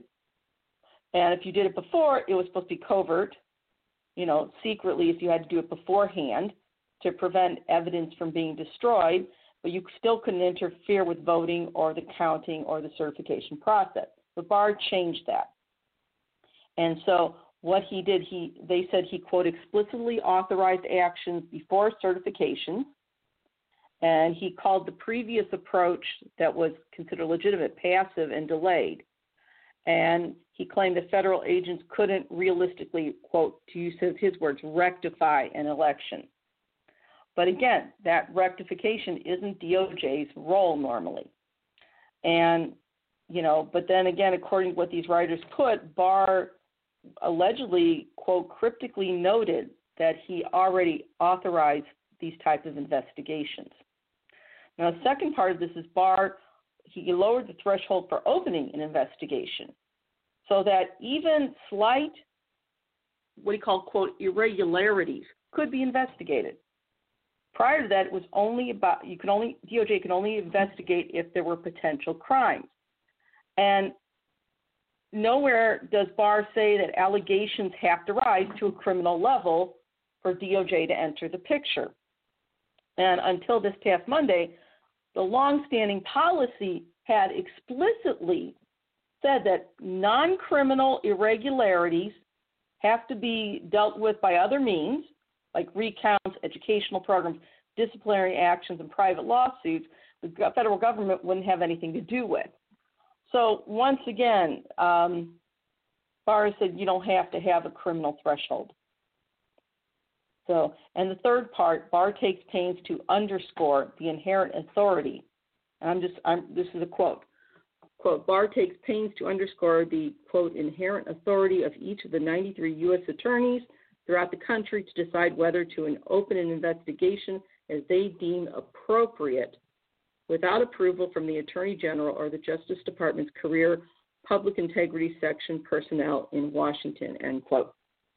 So basically, 93 U.S. attorneys can independently decide now whether they're going to open an investigation uh, even on irreg- election irregularities where there doesn't seem to be any any evidence of potential criminality, as they quote deem appropriate. That's a very loosey goosey, and they don't have to have any approval from the AG himself or the Justice Department Public Integrity Section. So this is basically Barr's way, in my opinion, of evading responsibility.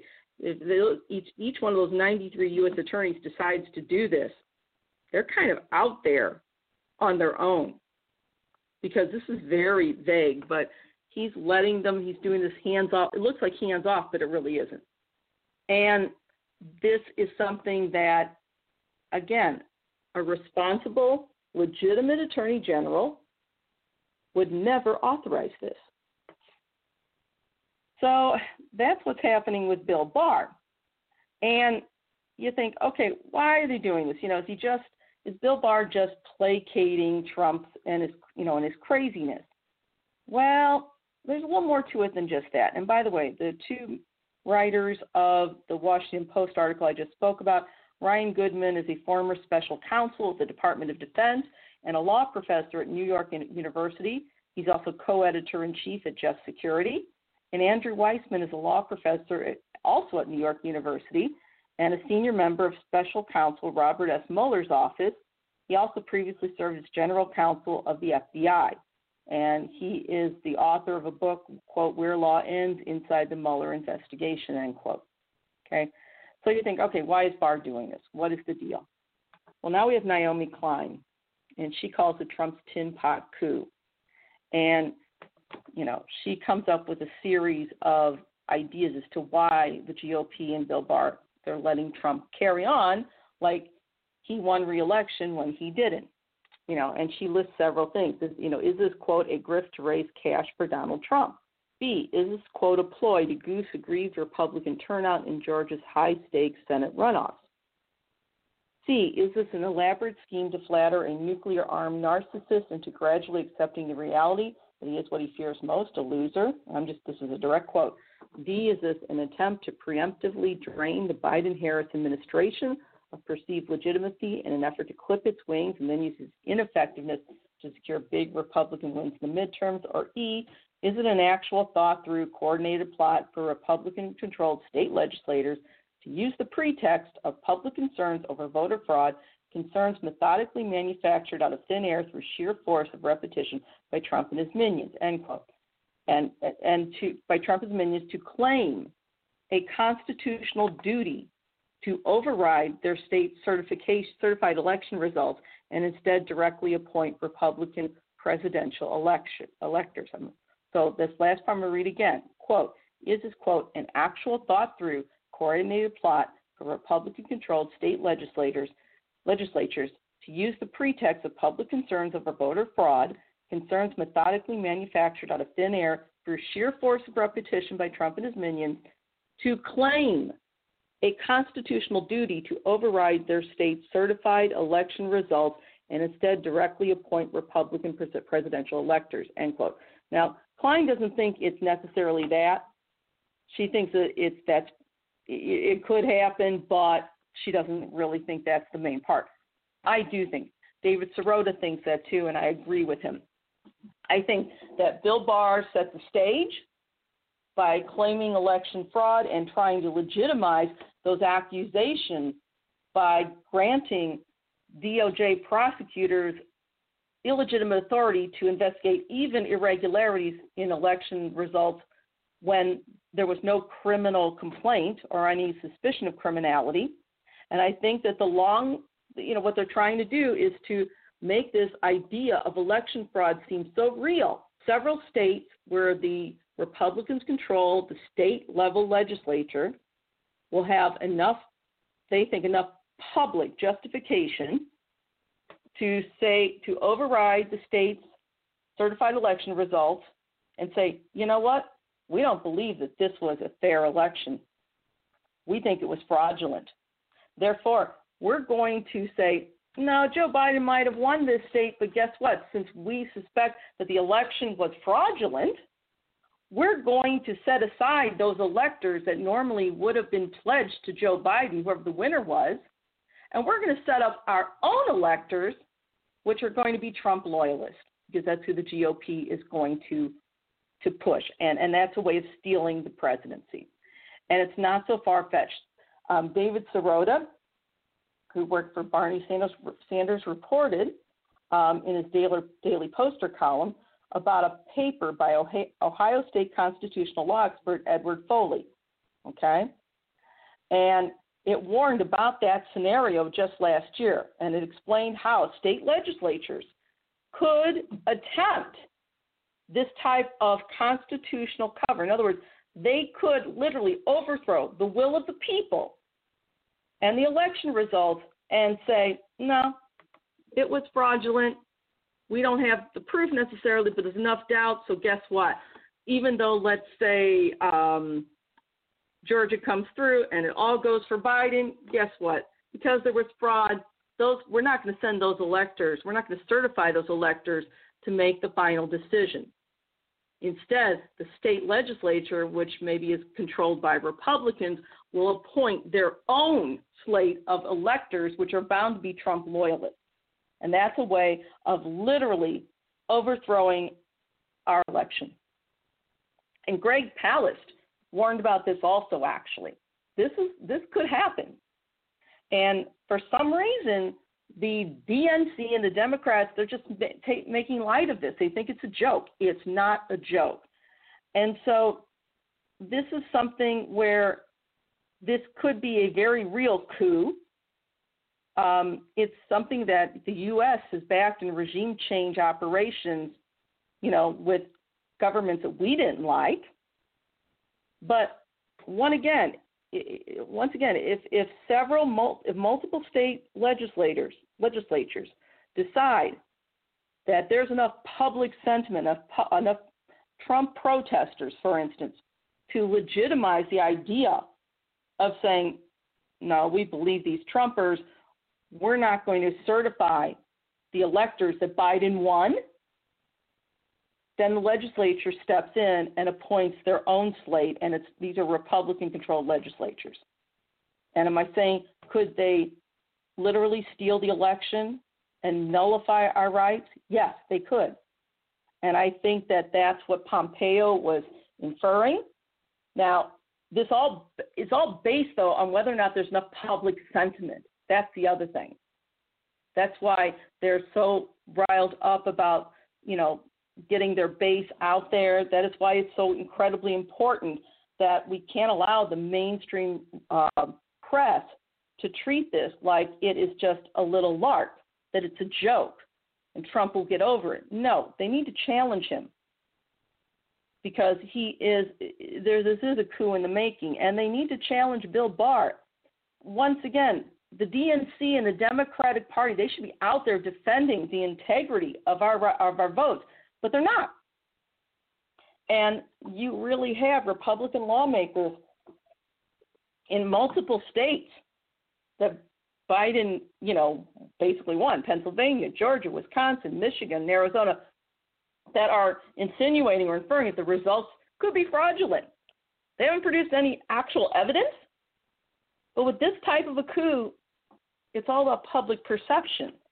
It's not about evidence. You can't just trust that the evidence will save us. Biden and the DNC should take this threat seriously as opposed to brushing it off. The Biden's come on man approach isn't going to work.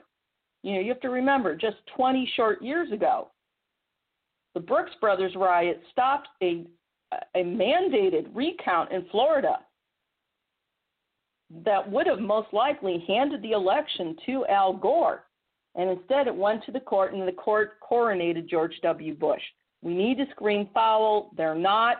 We need to hold the corporate uh, mainstream media accountable as well. There's been literally zero evidence of any voter fraud. There has, however, been incredible amounts of docu- well documented evidence showing massive premeditated voter suppression that was basically crafted by the GOP, which, by the way, that is a felony. But once again, it seems like the DNC didn't learn its lesson from 2000 and the staged Brooks Brothers riots, which in reality was a form of election tampering. Every political goon which has gone that have that have gone on to better positions should have been criminally prosecuted on the spot for that. I mean, I remember seeing it. They were banging the door down. And that's what we saw happen in some states recently. Once again, this is not legitimate. So the Democratic Party should be defending the integrity of our election process. They should not be ignoring Trump rioters. You know, we saw, I believe it was in Detroit, Trumpers trying to bang bang the doors down because they were trying to they were trying to stop the count. And that's ridiculous. And so, you know, again, David Sirota sounded the alarm. He called it a coup. Okay. And, um, you know, once again, this is a deliberate strategy. It's not just Trump's normal Looney Tunes. And as far as I'm concerned, every attorney involved, especially Mike Pompeo, Secretary of State Mike, Mike Pompeo, and Attorney General Bill Barr should face disbarment because they're violating their oath of office.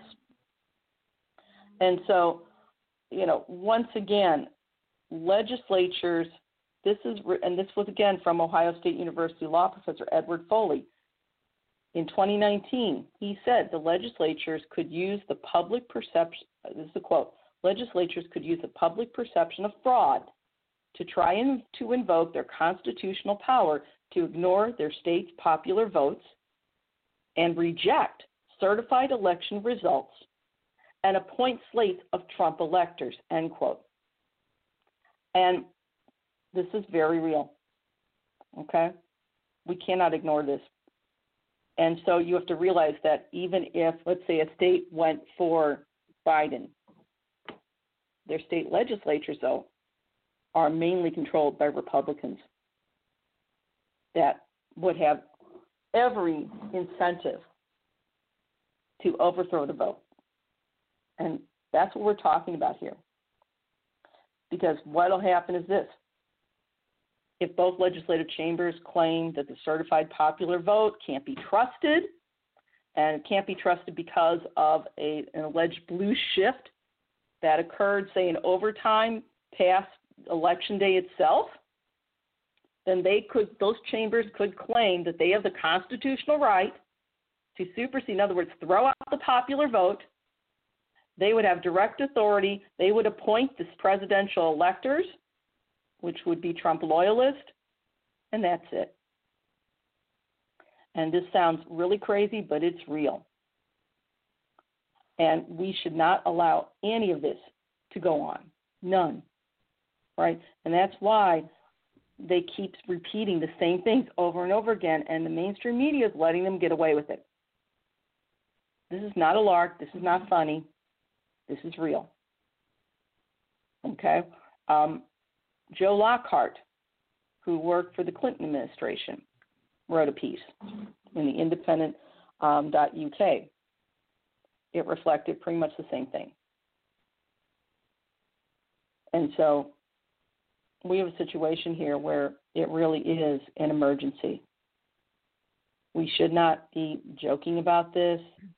We should worry less about whether or not he's going to appoint Elizabeth Warren or Bernie into a, can into a, um, a cabinet. We need to make sure that the electors as the voters declared show up on December 14th and reflect the popular vote. That's it. And this crazy, this craziness, Trump refusing to concede and all that, that's all part of it. He is being advised, I'm sure, by people like Mom, Mike Pompeo and Bill Barr, who are both Ivy League um, attorneys. So by now, it has become patently clear that the GOP is willing to do anything no matter how heinous, to hold on to power. It's also clear they despise democratic rule almost as much as they despise the working class.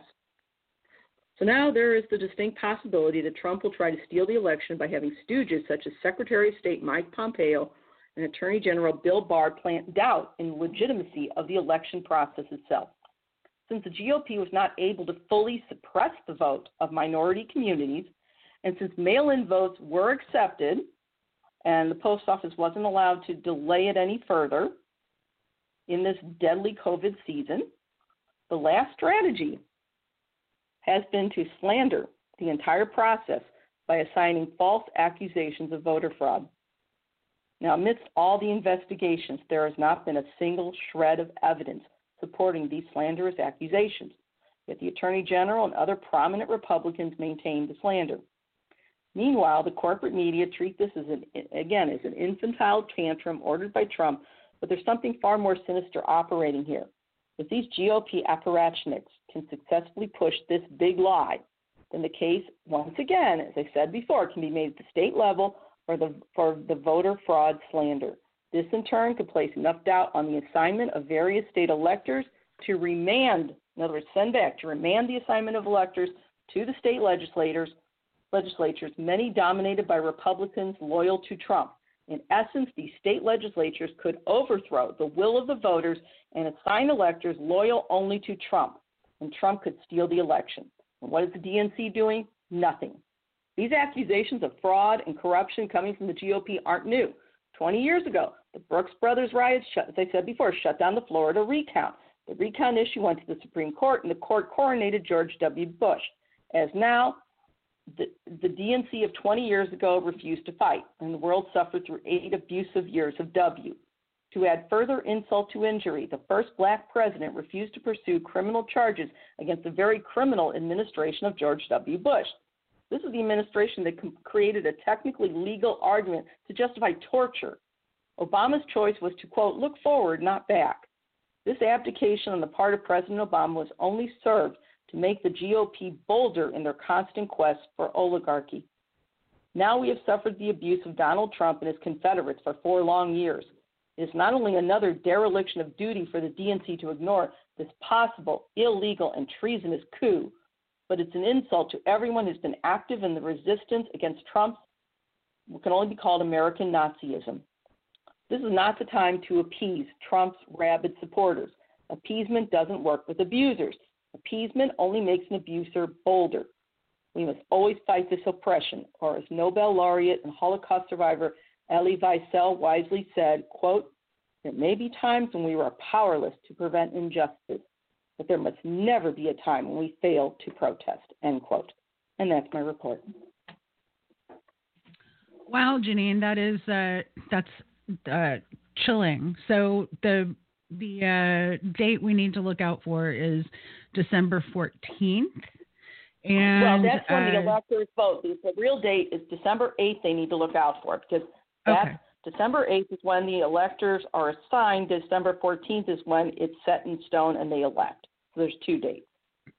And there's a at the end of uh, column on this, he, says, "What terrifies me is it's clear that somebody is thinking about the violence that follows. We have a fired defense secretary and a replacement of pretty senior people in the Defense Department. What is that for? Yep. Why would you even waste your time as the president right now worrying about firing your defense secretary?" And, Well, uh, and yeah, a and lot of people. Esper been- because Esper refused Esper refused to the idea of using troops against American citizens. Mhm. That's why he fired him. Huh. Okay. So you can see where Trump is going with this. Okay. Well, Jeanine, thank you so much for this report. That was stunning. And uh, we will see you again next week. And are you doing uh, uh, the environmental justice report this week? Uh, I am doing EJR this week. It's it's been it was delayed. I took you know basically a week hiatus just to catch up with things. So Okay. we will be back this Thursday. All right. Want to make sure that we promo that if you're if it's Okay. So we will talk to you next week. And uh, for all our listeners, thank you once again for listening to the end. And uh, can't wait for next week and uh, everything that that brings. So uh, take care. We'll see you then.